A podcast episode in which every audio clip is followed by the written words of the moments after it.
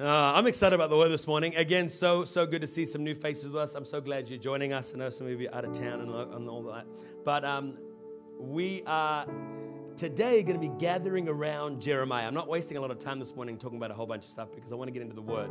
Um, I have been chewing on this word for uh, quite some time. I've, I've, really been sitting on this particular passage in Jeremiah for a long, long time, for I'd say a few years.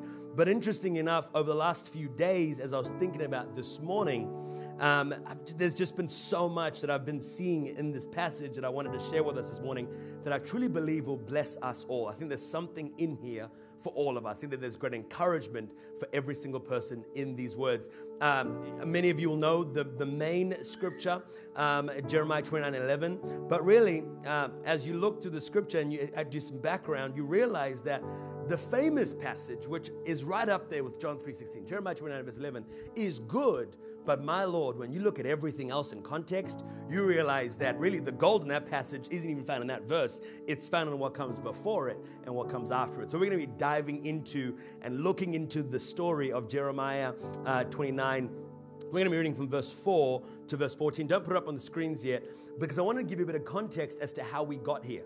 Because again, the general misconception when people read Jeremiah 29, verse 11, and let's see, let's see your Bible knowledge here this morning. Brittany I got nervous. Yes. let's see your Bible knowledge. It says this For I know, oh, I almost fell off the stage, Lord Jesus. I, I was going to see him quicker than I imagined. Um, but for I know the plans I have for you, says the Lord, plans to, and my God, to give you and a future. They are thoughts on of evil. My Lord, that was pretty pathetic. uh, I'll blame it on this. There's about three different versions that people know of that scripture. Some of them say not plans, but some of them say, I know the thoughts I think towards you. And some other versions don't talk about a hope in the future, but they talk about, I will bring you to an expected end. And that's the title of this morning's message. There it is, Lonnie, in case you're wondering. It is this I want to talk this morning on an expected end. God will bring you to an expected end. But before we get into this passage, the real, um, I want to give you some backdrop because again, the misconception of this passage, you hear it, this great passage, I have plans for you, plans not of evil, but plans of peace and to prosper you, to bring you. We think that passage is spoken to people who are on the mountaintop. We often can think that passage is this, oh, I'll hold on to that because that's a great passage. And it was spoken to people at the pinnacle of their faith, at the height of the glory of God, and they've experienced this Elysium. They're experiencing this glory of God. Everything's great. That, you know, it's easy to worship, it's easy to praise, but the reality is when you look at the context and the history, you realize that this passage is coming to a group of believers who are in exile.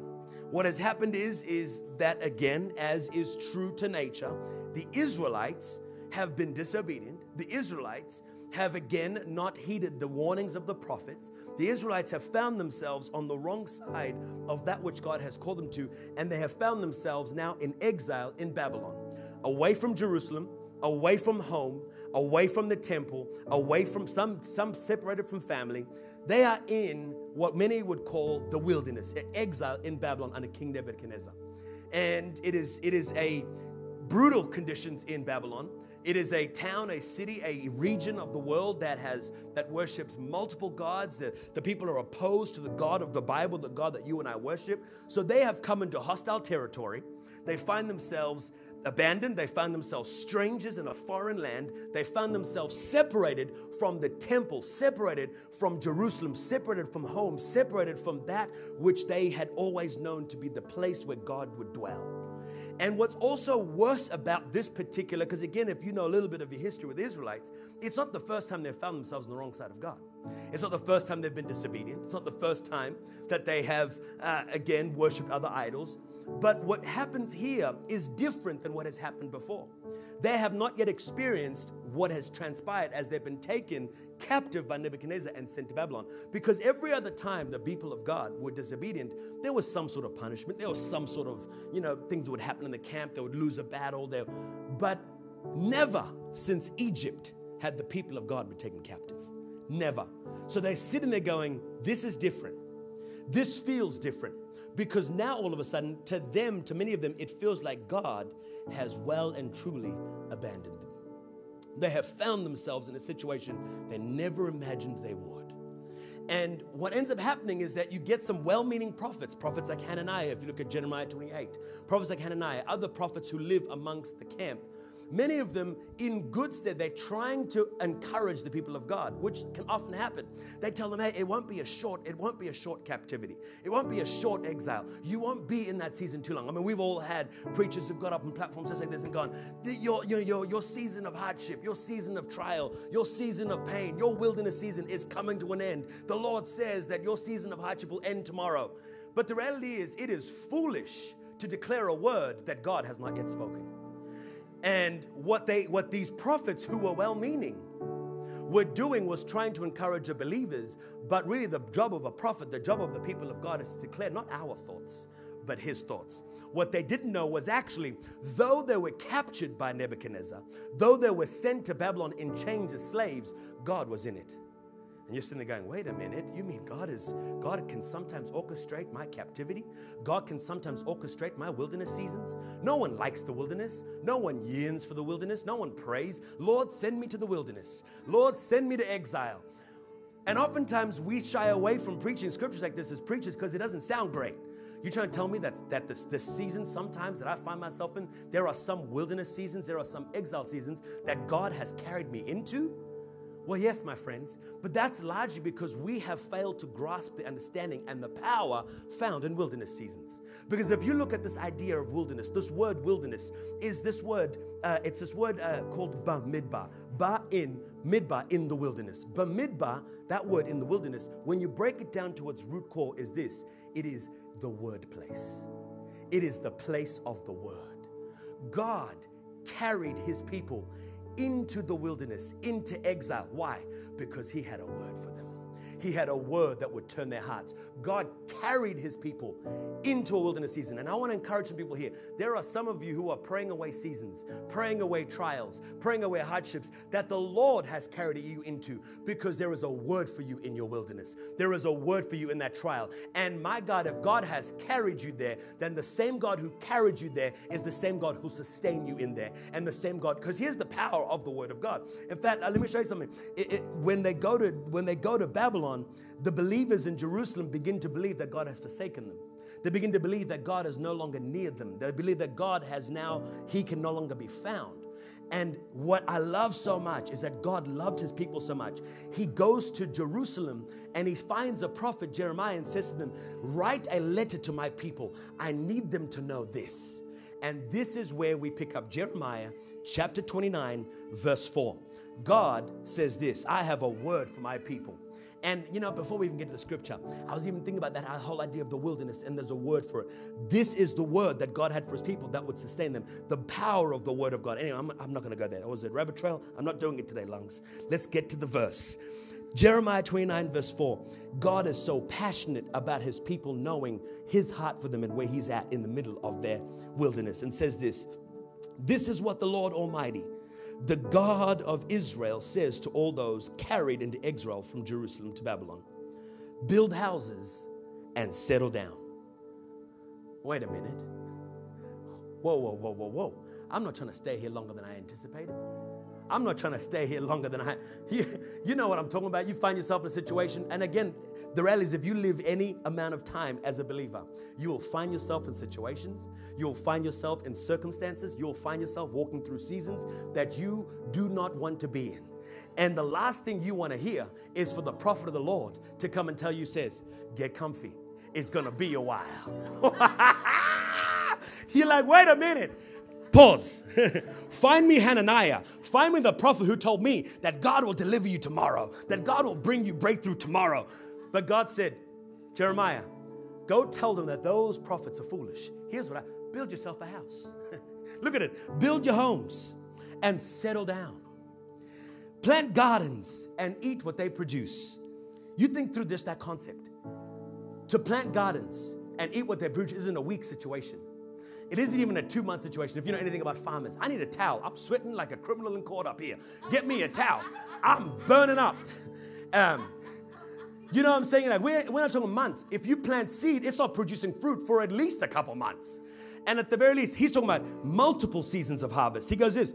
He goes, marry and have sons. Thank you so much, Lon Bon. Lord. This is one of those things that don't actually dry you.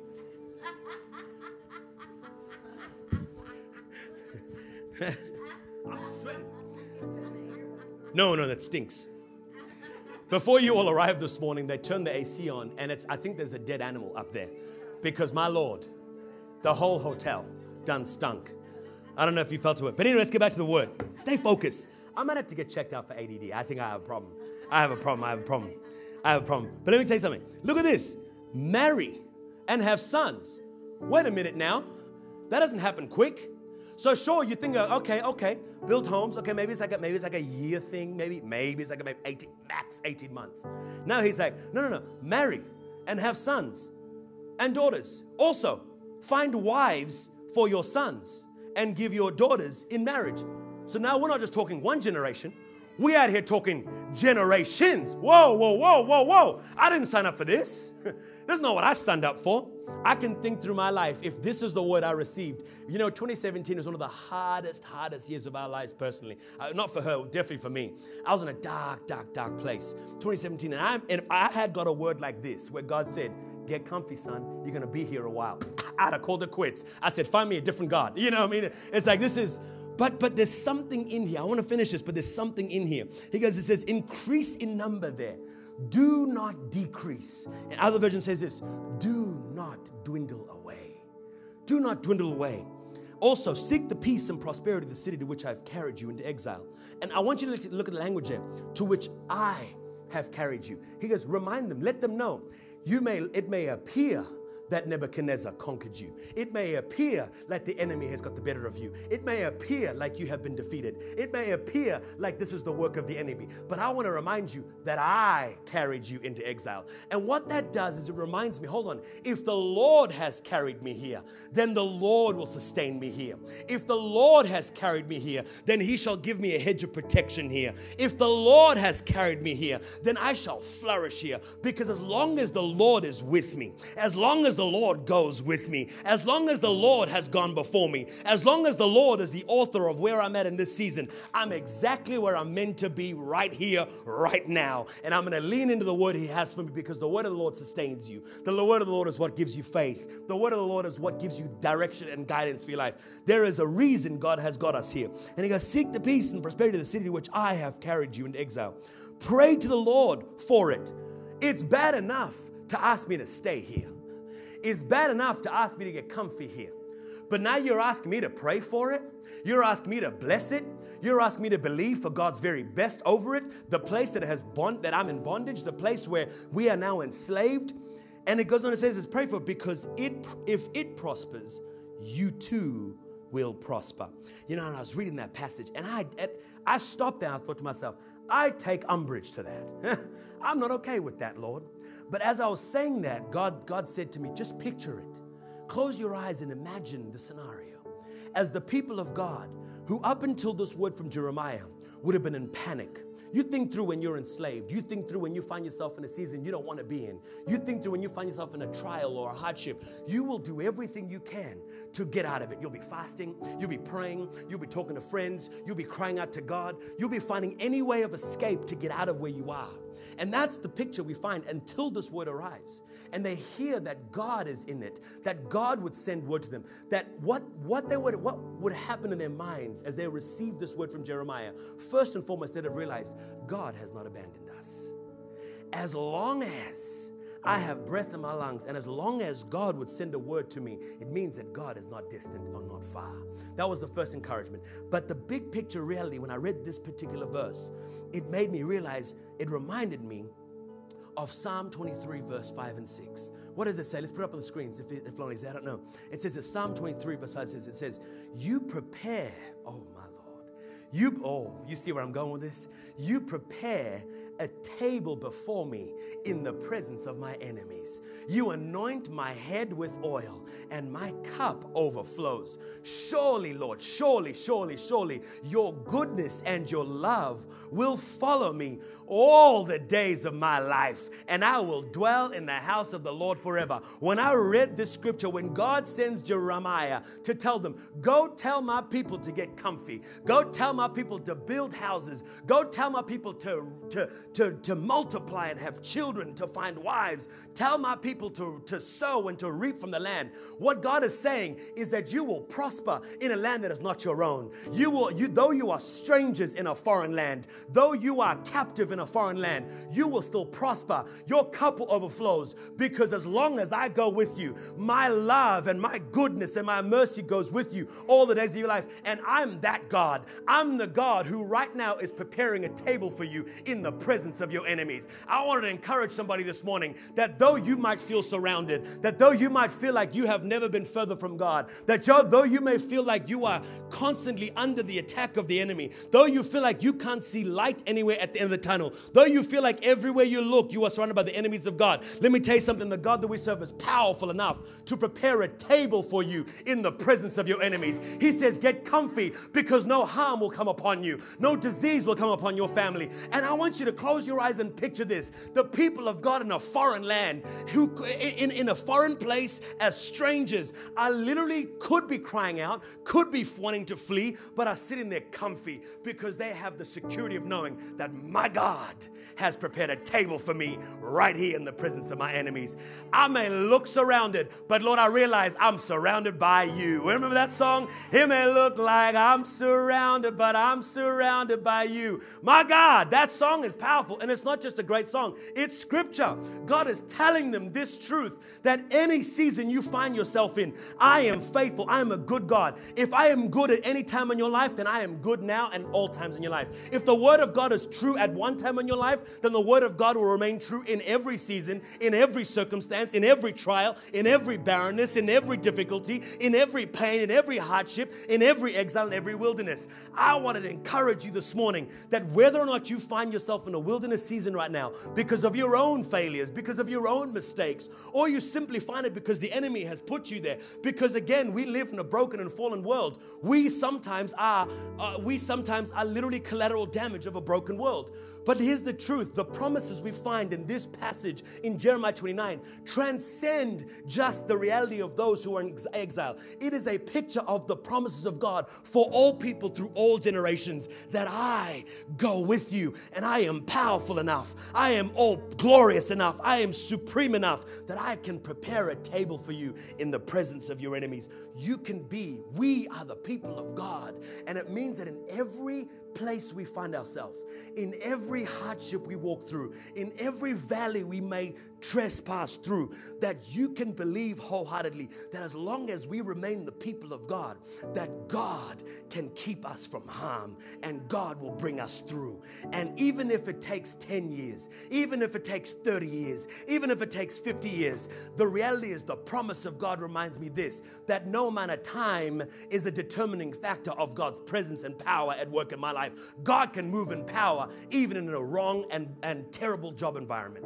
God can move in power even if you grew up in a bad family. God can still move in power even if you grew up in a wrong zip code. God can move in power even if you grew up in a single parent home. God can move in power even if you find yourself in debt. God can move in power even if you're still things you're still missing in your life.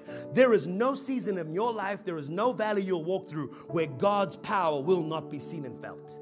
This is the promise of Jeremiah 29. He says to them, I've got you. I've got you. I know some, some of the stories of the people in this room. Some of them aren't here, and I pray they watch online. But I know some of the stories in this room. Some of you have found yourself in situations that you didn't plan for, that you didn't pray for, that you didn't ask for, that when you closed your eyes as a teenager or when you first met the Lord, you would have not drawn out your life to look like this. But I wanted to encourage you this morning that whether or not life has panned out the way you thought it would, all you need in this life is faith in Christ. This is why I'm going to do a teaching on this sometime. Your faith cannot be built on outcomes. Faith cannot be determined by outcome. Faith is not an outcome, faith is a person. And that's why for me, I don't I have stopped worrying about the outcomes because here's the truth. The Bible tells us we sow seed and one person waters, but who brings the increase? The Lord brings the increase. We have fallen into the trap of believing that we are responsible for the results, that we are responsible for the outcomes. Well, Lord, I, I did this and I did this, so I should get this. And God's trying to remind us sometimes that you aren't responsible for the outcomes. You are simply responsible to be. You are just simply responsible to maintain your faith. And this is why it is crucial for us as the people of God to never build our faith on outcomes, to never build our faith on results, to never build our faith on fruit, because fruit is fleeting and outcomes are ever changing. But one who is not, he is Jesus, and he is who our faith should be built on, surrounded by, anchored in, and who we live our lives for and with and in. Because as long as my faith is in a person and it's the person of Jesus, then by God, I can find myself anywhere and I can flourish. That's the promise of God for you today. That even if it's not what you want, as long as He's with you, you have everything you need. Let's continue with the passage because I'm only in verse 8 and we're going to verse 14. Yes, this is what the Lord Almighty, the God of Israel, says. Do not let the prophets and diviners among you deceive you. Do not listen to the dreams that you encourage them to have. They are prophesying lies to you in my name. I have not sent them, declares the Lord. This is what the Lord says. When 70 years, I want to hear that 70 years, that's how long this wilderness was. It was 70 years. Do you have the faith to endure for not one generation, but two generations? Do you have the faith to endure, not just for one year, but 70 years? And I'm convinced that the Israelite people were able to endure for seven decades because they didn't build their faith and they didn't build their hope on the outcome, but they built their faith and hope on the person of God who dwelt among them. As long as God is with me, I can hang out here all day. I could be here all day. Anyway, let's keep reading. It says this for 70 years, when 70 years are completed for Babylon, I will come to you and fulfill my good promise to bring you back to this place, which is home. Other, other versions say this I will come to you and fulfill my good word to you. The promises and the word of God are the anchor point for us as believers. Nothing less and nothing more. And he says this the passage we all know For I know the plans I have for you. I mentioned this earlier, but some versions say this For I know the thoughts that I think toward you. I wanted to labor on that because when I read it in that version, For I know the thoughts that I think toward you, says the Lord, I stopped and thought, it is very different than somebody who's just thinking about you. It, it, it, reads different. It's a different, it's a different perspective. It's a different theological framework if God says, I am thinking about you. Because hey, you know, you know those people, you go through a hard time. Hey, I'm thinking about you. Thank you, but that does nothing for me. No, no, no, no. The, it's nice. It's a nice sentiment. It may soothe a little bit, my comfort. Oh, thank you. Someone's thinking about me. But that's not what God's saying here. He's not saying, I have been thinking about you. No, no, no, no, no. He's saying, I have thoughts toward you. It's active. God is moving, God is doing something. And that's why I believe sometimes, when, as, as, as scholars over the centuries have adapted new versions, they moved away from thoughts towards you to giving it more clarity to going, I know the plans I have for you. Because now all of a sudden, it's not just a thought. God is always up to something. God is always, oh my God, God is always working, DJ. This tells me that God is always working. It may take longer than you think, it may, it may be longer than you anticipate, but as long as we remain the people of God whose faith are in Him, we can hold and rest assured that God is always up to something. And here's the reality what many didn't know at the time, and what God is promising them here is going, I have thoughts towards you. And here's the thoughts that God had. He will get to it. But at the same time that this word is coming, God is setting up four little Hebrew boys Daniel, Shadrach, Meshach, and Abednego. We know the story of Daniel and the lion's den. We know the three Hebrew boys Daniel, Shadrach, Meshach. This is in the same era. This was happening at the same time. At the same time that these cats are receiving this promise, God is already working. God is already shaping. God is already raising up Daniel, who would then serve Nebuchadnezzar and get to the point where Nebuchadnezzar, the king of Babylon, would declare, I have now seen that the God of the Hebrews is the one true God. That while I was sitting thinking that God had forgotten me, while I was sitting thinking that God had abandoned me, let me remind you that God has thoughts towards you, that God has plans for you. You don't see see him, you don't feel him, but all the while you are struggling here, you have no idea that my God is working in the shadows and he is building up leaders, he is building up prophets, he's building up churches like Sozo City to become a blessing to you, to bring you freedom in the land, to bring you life in the land, that you would be the person whose cup would overflow in a foreign place. This is my God. He's never not working.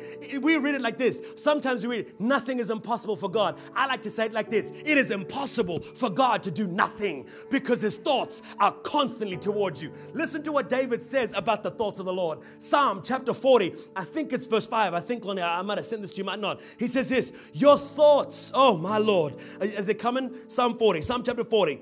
He says, Your thoughts toward me, O Lord, they are too wonderful for me. Your thoughts, when I think on the thoughts of the Lord toward me, I think of them and they outnumber the sand on the seashore. My Lord, I want to find it. I, I need to find it. I need to read it right. This is Psalm 40, Psalm 40, Psalm 40, Psalm chapter 40. Didn't I give this? Didn't I thought I thought get, oh, here it is. Thank God I know where my Bible is. It's Psalm, I think it's, it's, it's Psalm 40, chapter 5.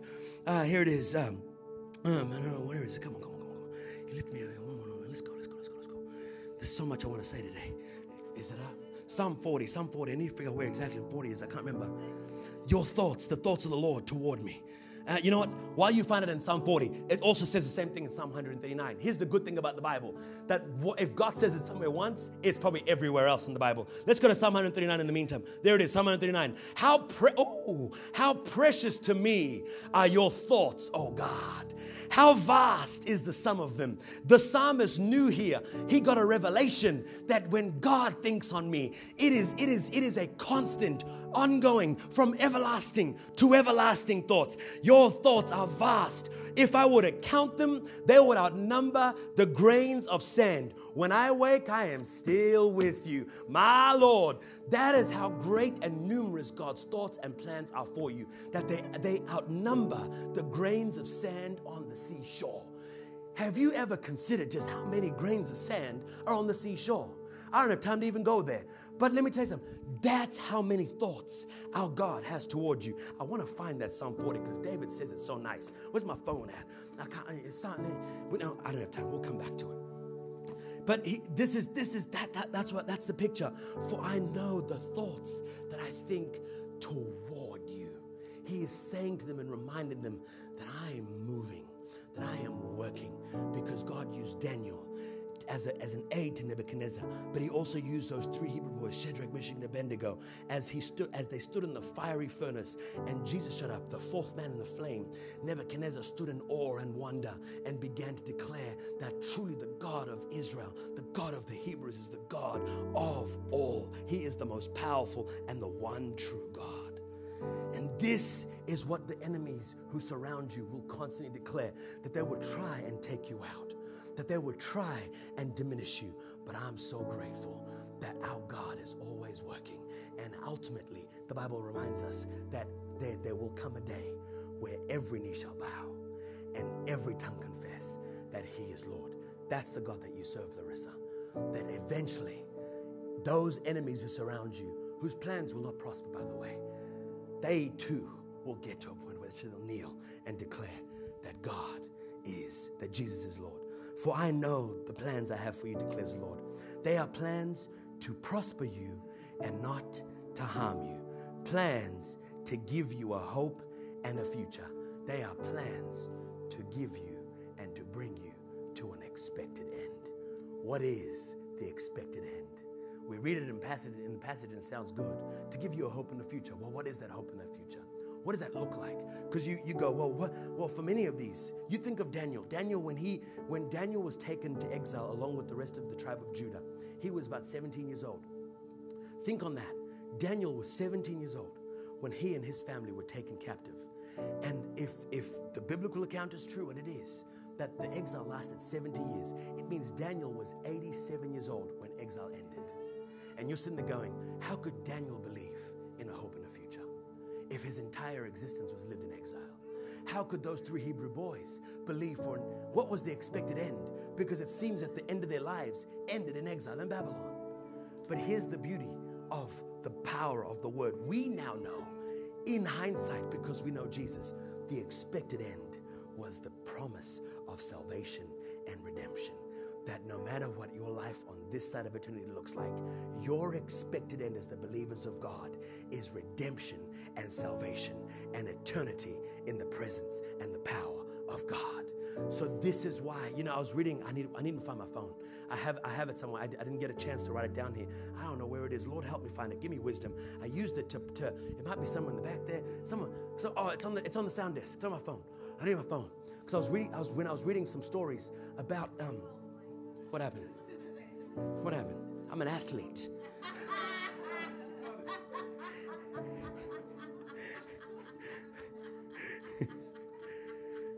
Was reading this story, and uh, this pastor was talking about this idea of an expected end.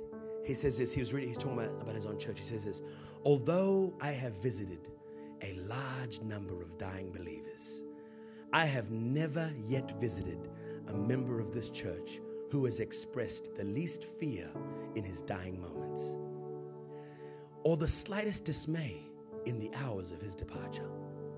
And it makes me feel happy to see how the brethren and sisters die because they pass away as if they were going to a wedding rather than to a tomb. As if it were the most joyful thing that has ever happened to them to have reached their expected end. Doubts are all driven away when you see how believers die because grace is given to them so that they, they may surmount the weakness of the hour. The Lord Jesus in them triumphs over pain and death as they see him face to face.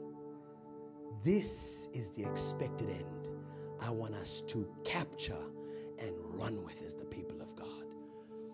That even if this trial, that even if this hardship, that even if this wilderness, and even if this exile ends in I shall see him face to face. That is the expected end. That death does not have the final say. My enemies do not have the final word. And who does that sound like? It sounds like those three Hebrew boys as they stood in the fiery furnace and they said to Nebuchadnezzar, We believe our God is powerful enough to deliver us from this fiery furnace. But even if he doesn't, we will still yet praise him because we know they didn't know what they were saying back then, but Paul gives us insight in the New Testament. They were pretty much saying what Paul tells us that to live is unto Christ, but to die is gain. That is the expected end for us believers. And I don't know what it is that you are fighting through today. I don't know what torments you today. I don't know what keeps you awake at night today. I don't know what challenge beseeches you today.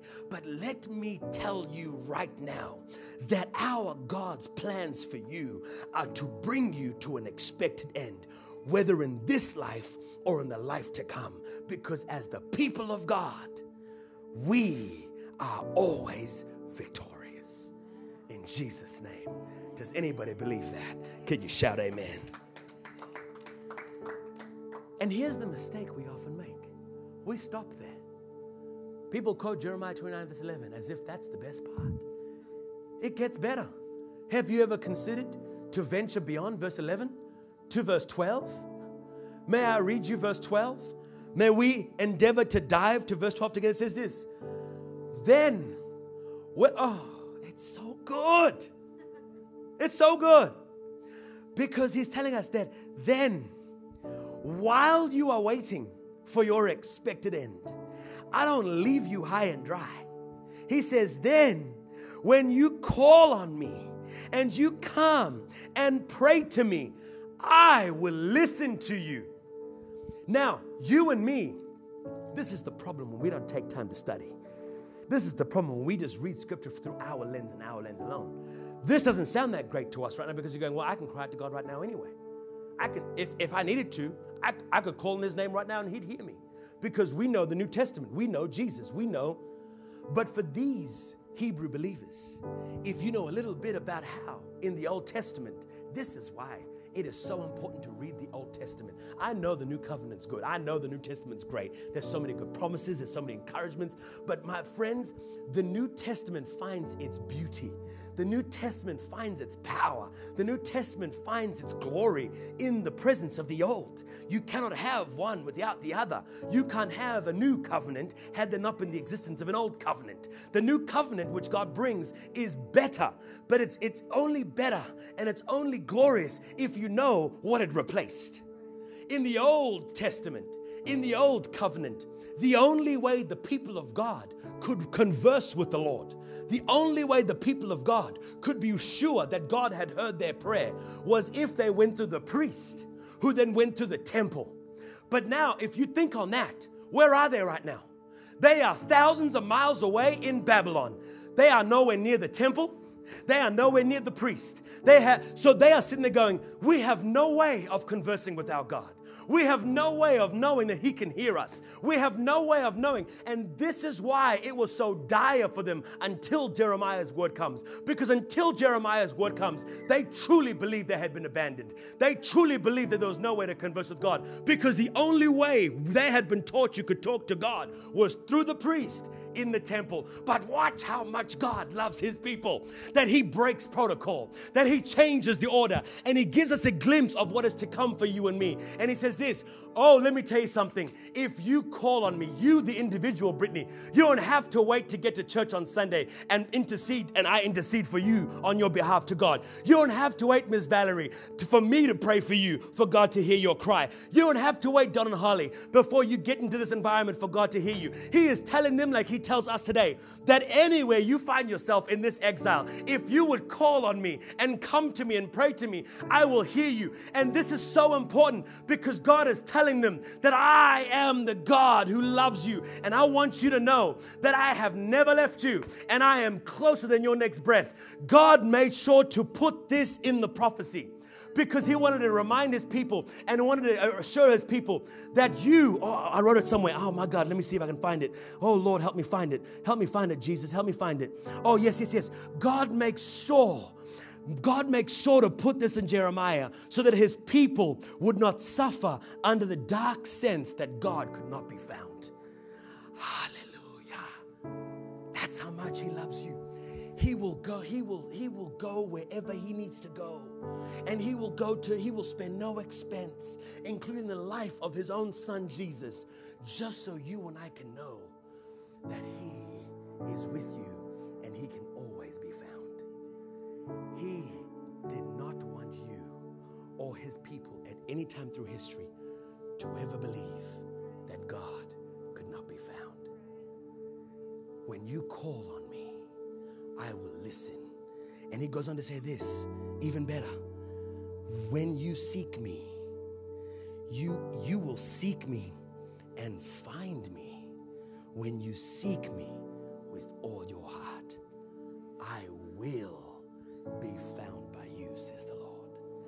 I will be found by you, declares the Lord, and I will bring you back from captivity. This is the God that we serve. He loves you too much. He loves us so much that he broke custom and broke protocol just so you would know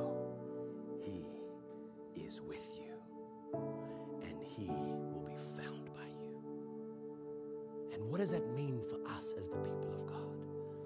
That as long as God can be found, then he will bring an expected end. This is what I came to preach to you this morning, and I finished on time. Thank you, Jesus. Thank you, Jesus. Anything is possible. Anything is possible. I wanted to remind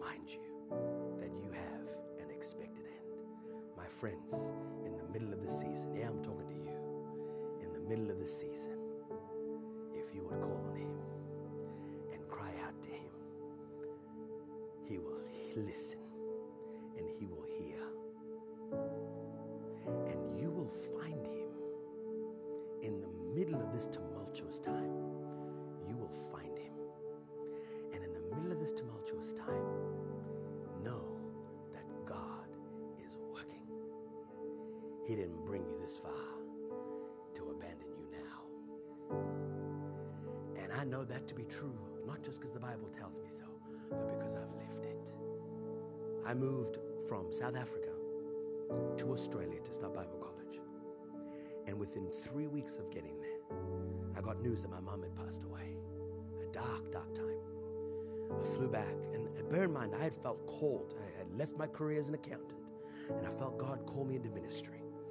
And that call led me to Bible college, which is in, there was so many miraculous things. Because if you think, if you know anything about the visa system in Australia, they are so strict. And generally, it takes 12 to 24 months to get a visa approval from an African country to get to Australia. But because my God called, the same God who calls is the same God who provides and makes a way. I applied for my visa in August, and by January, and in fact, let me tell you something. I had so much faith, and this is the truth. My faith is in the Word of God. I booked, a, I booked my plane ticket for January 10th, knowing I had only applied for the visa in August, only four months prior. And they tell you it takes 24 months. But I said, if God had called me, then God will make a way. We sang it today. Oh my God. Anything. Well, how does that with that verse? Because just let the way come, just let the way maker through. Just let the way maker through because it's gonna happen. And I've lived my life that way. If if God had calls you, just get out the way and let the way maker through because it's gonna happen. And, and I booked my flight in faith, January 10th. January 10th, I had, to, I had a flight from Durban on the east coast of South Africa to Johannesburg. I got on that flight to catch my international flight from Johannesburg to Sydney without a visa. I got on that domestic flight. I landed in Johannesburg. I had three hours before I was meant to board that flight. And I got a call an hour before that flight took off that your visa has been approved. And I got on that plane. What should have taken 24 months, God didn't fall. Because if God calls, He provides and He makes a way. And God calls you not just to enact it, He calls you His children. And if God has called you His children, then you are the people of God. And He will make sure that the people of God in every season, in every way, will always. I got there. And within a month, Mama passed away. So I get back on a plane. We do the funeral proceeding and spend three weeks there seeking the Lord and figuring out what to do. And everyone is telling me, you can't go back there. You don't know anybody out there. And I was, I was only 20, 20 at the time. 20, I think it's 20. 20 at the time. I didn't know anybody there. I'd only been there three weeks. And everyone's like, you can't go back. You have no support system there. You have no friends over there. You have no one who can walk the journey with you there. You have not established yourself over there. But my God, because I know who He is, and because I know if He called me, then I will find everything I need. And sometimes we are so desperate looking for the tangible things that God provides. But let me tell you something God will also provide for your every need. And I remember getting back on the plane, heading back to Sydney, knowing that, yeah, I don't have a support system, but I have Him. Yeah, I don't have any friends or staff, but I have Him. And as long as I have Him, then I have everything I need because He prepares a table for me in the presence of my enemies. What the devil tried to use to take me out became the thing, the very thing God used to catapult me into the promises and plans that He has for me.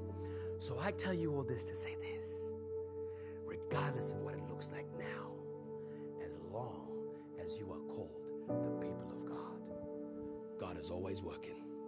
His thoughts are toward you, and He prepares a table for you in the presence of your enemies, and He will bring you to an expected end. In Jesus' name, amen.